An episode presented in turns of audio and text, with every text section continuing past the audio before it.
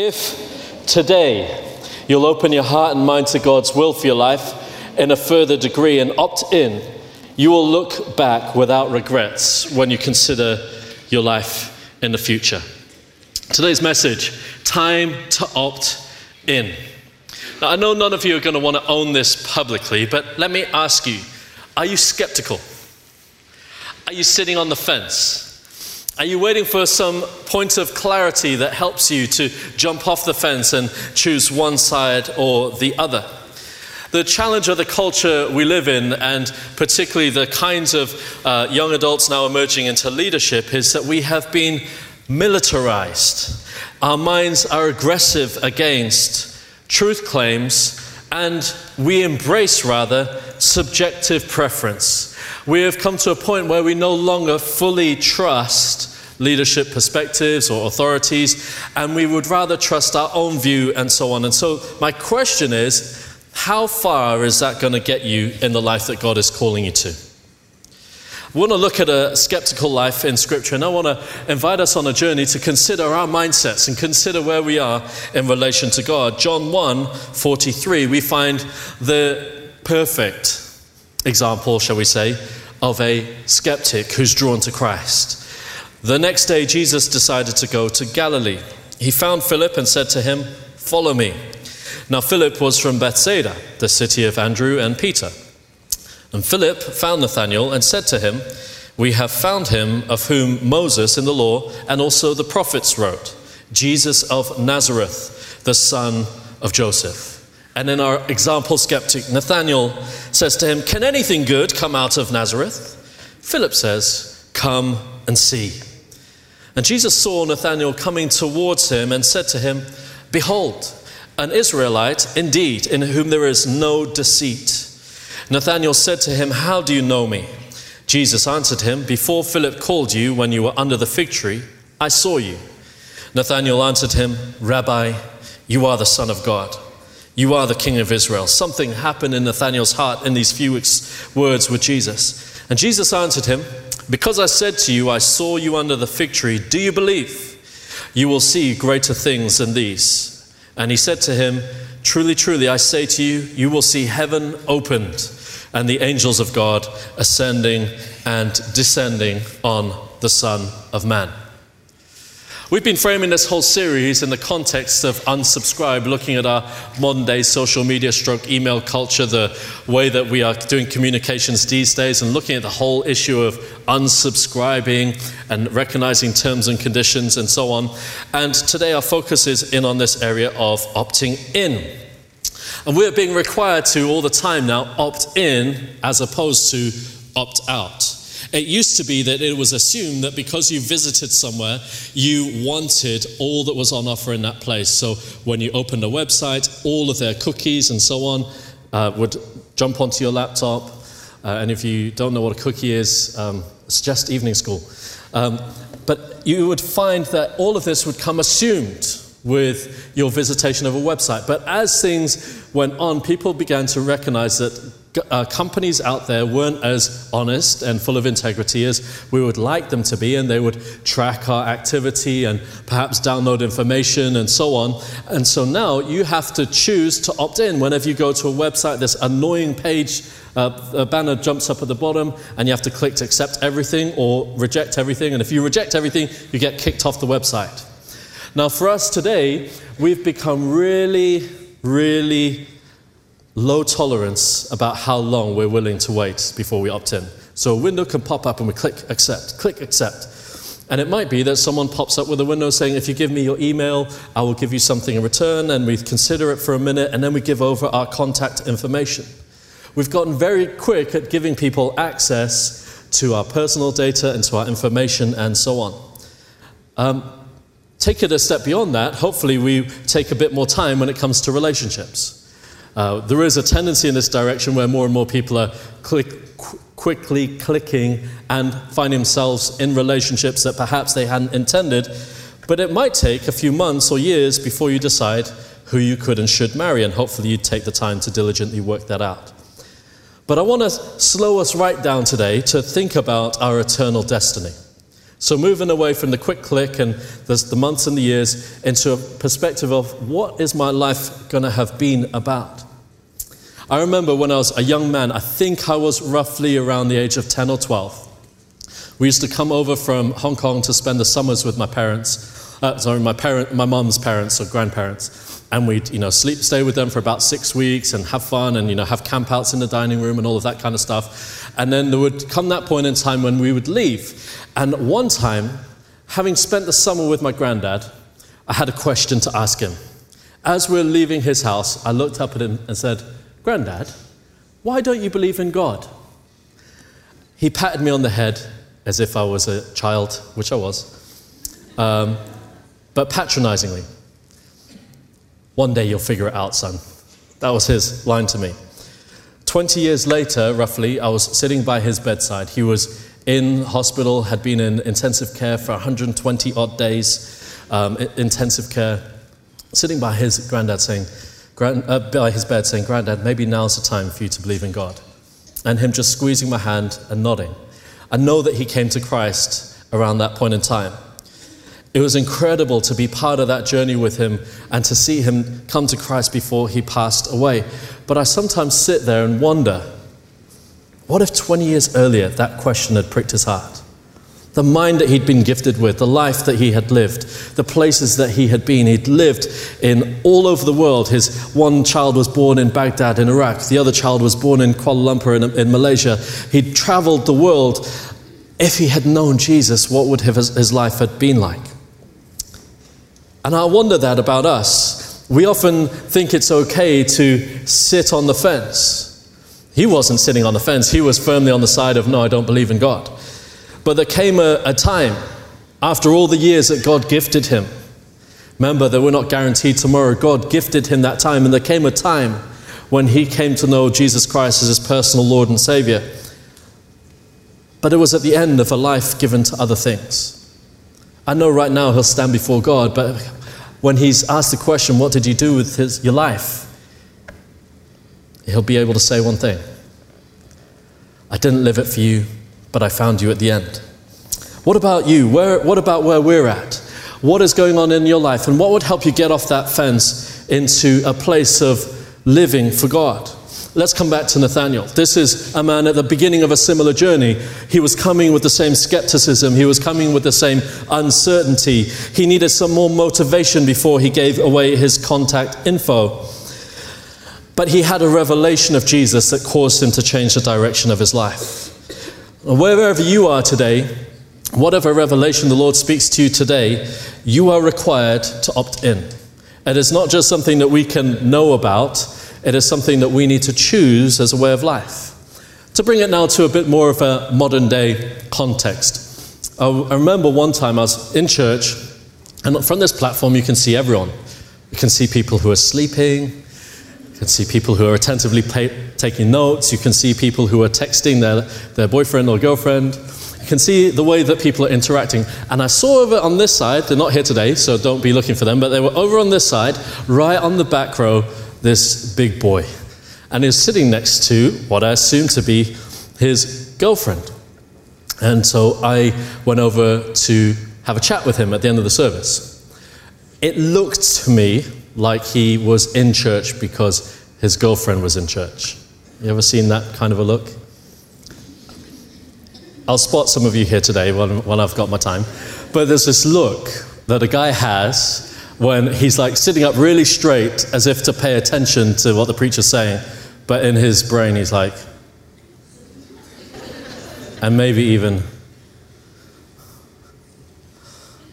You see this look. You know that they're not there for themselves. You know that they're there to try and impress their girlfriend or their girlfriend's mum who brought them to church, whichever way around it was. So he would sit there and I would go over to him and say, Hey man, how's it going? My name's Gabriel. And we'll just shorten his name so you can't figure out who it is. Jay.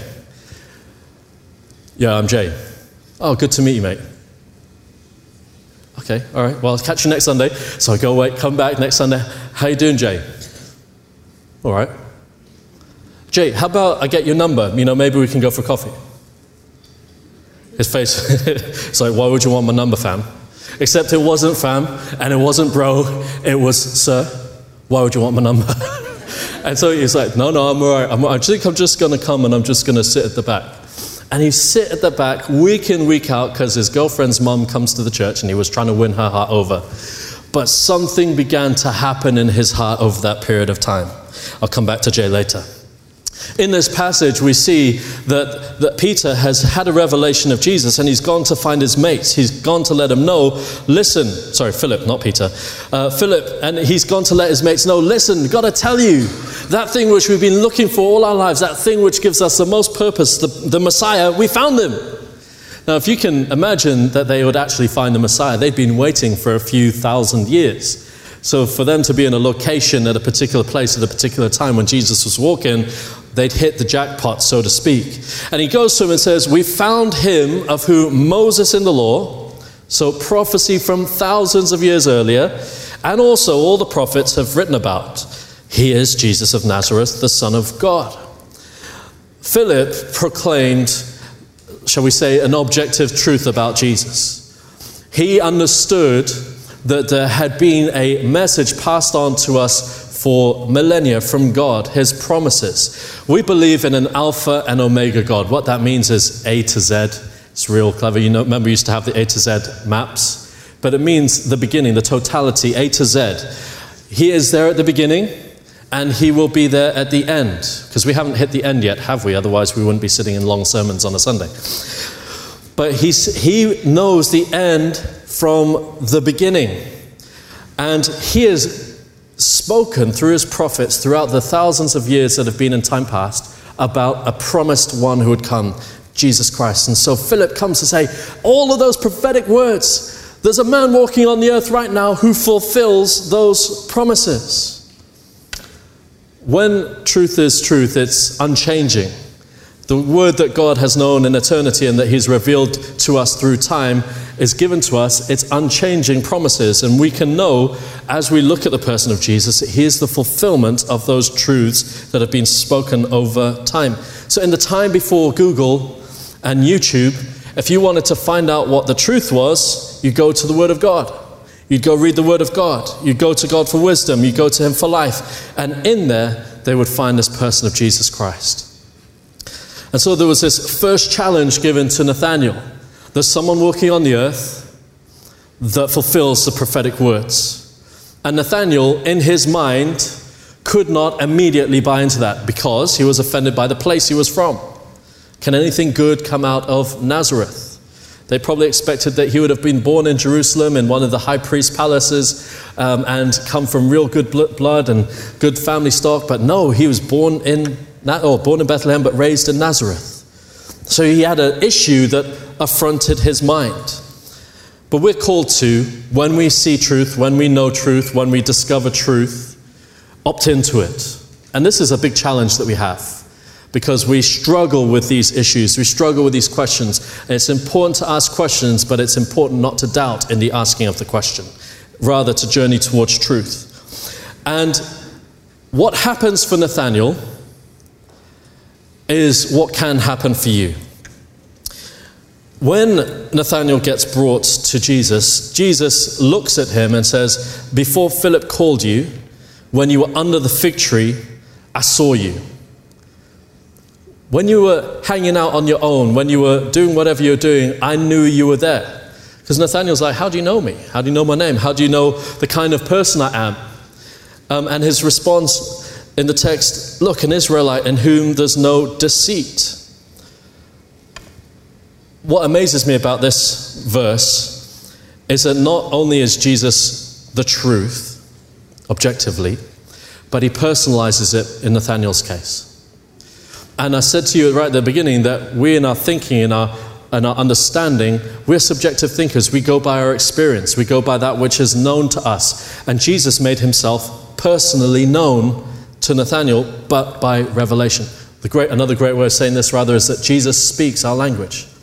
He knows that we need to have revelation of who He is. He's not just some objective truth somewhere, but actually He's the manifestation of truth, and He can make that personally revealed to you. How? By the revelation of His Spirit and the grounding of His Word. We know that.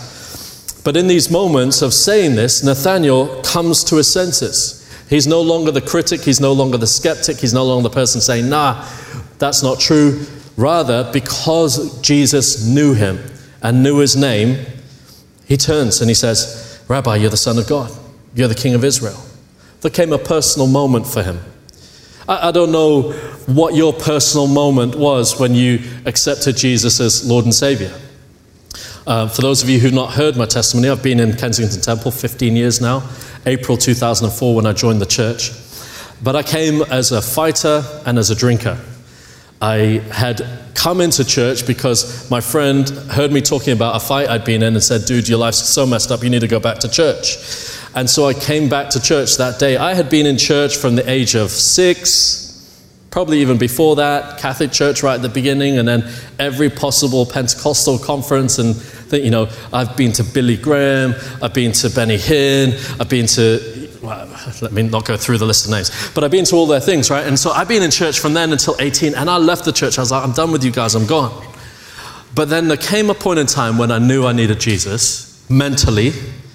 But I came and sat here on that day because my friend said, You need to go back to church. And as I'm sitting there, Colin Dyer, senior minister, is, is, preaching. And I was stuck right where my mate William is. He sat here deliberately to pull cheeky faces at me while I'm preaching. Um, but literally stuck there with all the rows in front, so I was sandwiched in. I couldn't get out anywhere.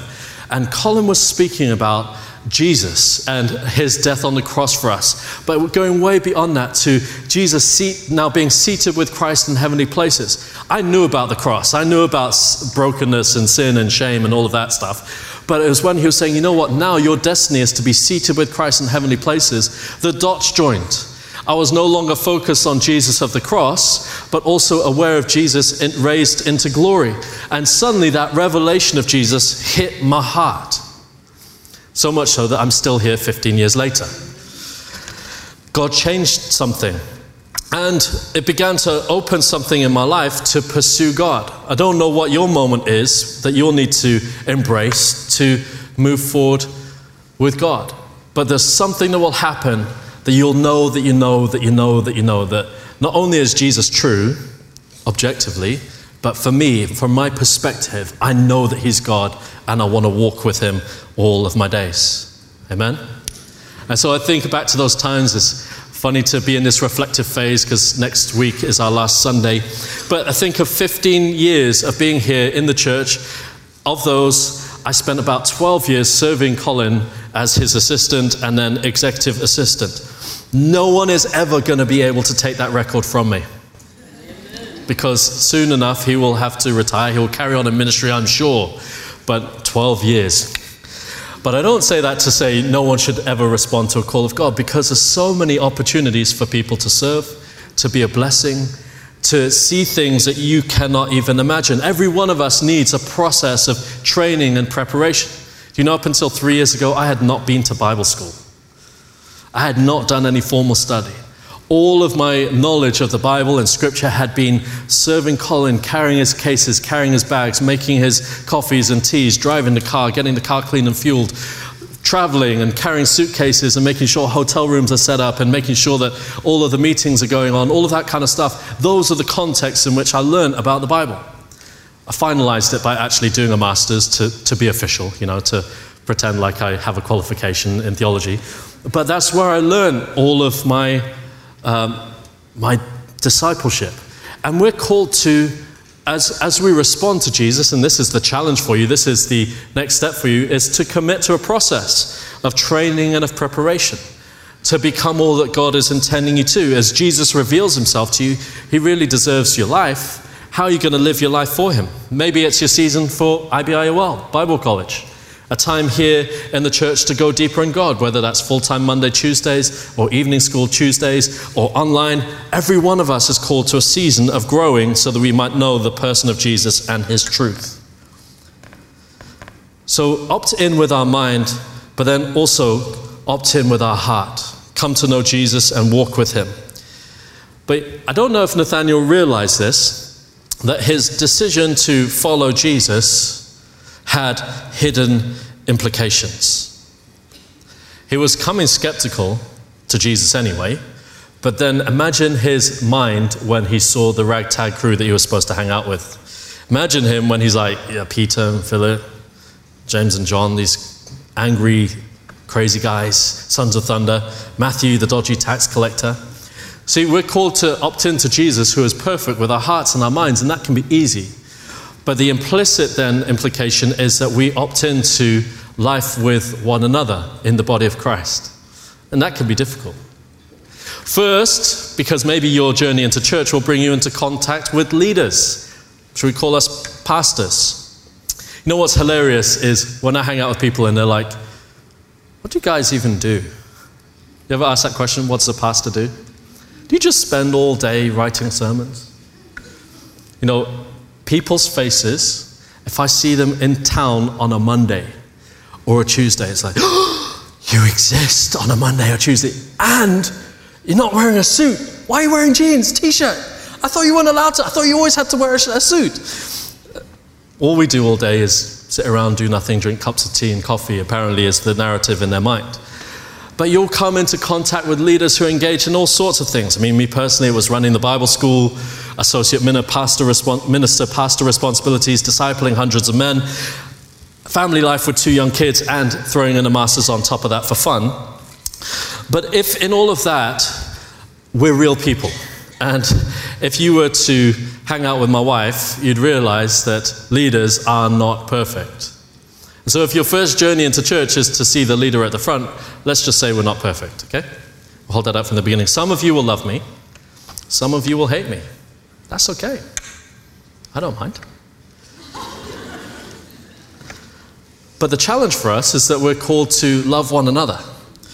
And so if you talk to Rebecca, she'd be like, you know, Gabriel's real grumpy all day yesterday because we're not perfect people but we're called to love one another. Or you might come across the real people in church. You know, we come to church, we sit down, and we're like, I would really love the church if it wasn't for the people I had to sit next to. Because, you know, some, some of us have known what it's like to be let down by people, where they betray us, we tell them a secret, and we hear the secret come back on the grapevine from somebody else. We know what it's like to be let down by those other kinds of people, you know, the people that don't pick up their phone calls Hey, be really good to hang out with you. On, yeah, yeah, yeah, yeah, call me, call me. And then when you call them again, are you good to hang out tonight? The phone just keeps ringing. Or you've been around someone who loves to just do life their way. One of the funny things about millennials is that they would prefer to make a mess and then ask for help when they're trying to put their life back together. You know, we don't hear from people while they're making a mess, we hear from them right at the end. Hey, I really messed my life up. Pastor, you got any help for me? But you might be affected by real people. Your life might be made a mess of by someone else's decisions in your life. But we're called to not just opt into God with our heart and our minds, but we're called to opt into his command to love one another. 1 John 2 says, if we, it's a new commandment I'm writing to you, which is true in him and in you Whoever says he's in the light and hates his brother is still in darkness. Whoever loves his brother abides in the light, and in him there's no cause for stumbling. But whoever hates his brother is in the darkness and walks in the darkness and does not know where he's going because the darkness has blinded his eyes. What John is basically saying is by opting into God, we're called to opt into loving one another. And if we don't love one another, we're lying to ourselves about whether we've really met God or not. It requires us to journey with this hope of forgiving people and loving those around us. So we're called to opt in to with our hearts, opt in with our minds, opt in in our relationships, and then also finally to opt in for our purpose. Let me bring you back to the story of my friend Jay. So Jay sat there for a long time and he really, really struggled with the fact that I was. In, so for a while, I didn't follow him up. For a while, I left him to it, just be like, all right, dude, all good, and then carry on. But over time, after we'd established a trust basis, he started to come to the cell group. And he started to listen and pay attention in the cell group. And I began to understand why. He was slowly building trust, slowly building connection. And as he was starting to see those connections built, then he was being more and more open with his life. And as he began to be real about his life, he had had some disappointments some offense, some broken areas of his life, some burnout areas of his life, and he didn't want to throw in full scale to living and following Jesus, living for and following Jesus. I don't know what the decisions are for you as to why you might be on the fence. Is it a truth issue? Is it a heart issue? Is it a history issue? Is it something that went wrong for you in the past? Maybe you were a part of a church split context. Maybe someone broke your heart and you've never been able to love again. Maybe you got fired from your job and not got back into the kind of employment you want to be in. Maybe you worked so hard, so faithfully out of a heart of love, but you burnt out in the end. Whatever your reason is, there is a call to opt back in to your destiny. And this guy who'd sat on the edge and had had all of these issues with disappointment and offense and brokenness and so on came to a point where he's like, you know what, actually, I don't want to live on the fence any longer. I want to start living for God.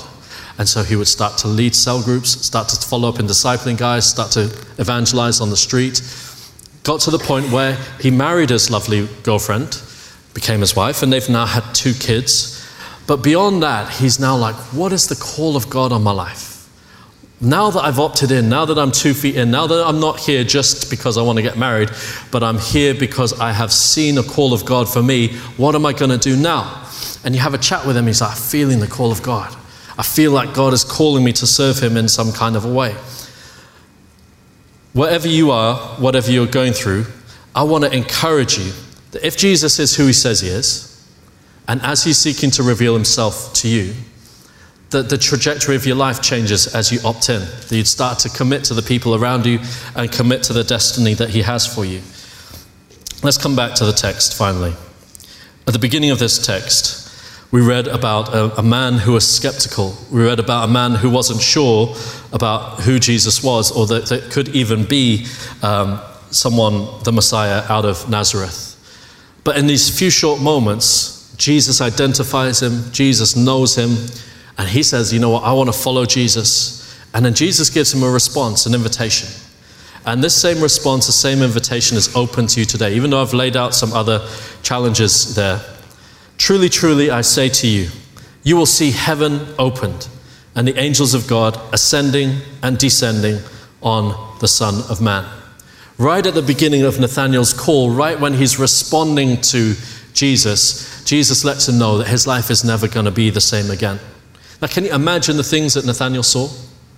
I mean, here with Jesus when people are getting raised from the dead, with Jesus when lepers are getting cleansed, when demonized people are getting set free, any of you ever seen a miracle? Few? Good? Good. We should see, we believe God for many, many more miracles. But right at the beginning, Nathaniel was invited to a life where he would see incredible, incredible things happen. Can you imagine how it changed the way he thought, changed his perspective? He probably thought back to that initial day, that day when he was asked the question, Will you come and meet the Messiah? And he asked that similar question Can anything good come out of Nazareth? And he probably thought to himself, you know what? That was the best opt in decision I've ever made. Jesus promised him right at the beginning, and at the end, as he reflects, he saw that his life lived in the kingdom of God was well, well worth it. Wherever you are today on your journey, Jesus promises from the beginning that you're called to a life of experiencing his untold potential in you, a revelation of the kingdom of God happening in you. Are you willing to embrace it? Are you willing to be someone that says, you know what, God, there was truth out there about you, but now I know who you are. I want to serve you. I want to follow you with all of my heart.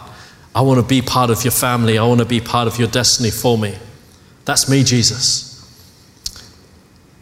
You can do that today with a simple response of heart.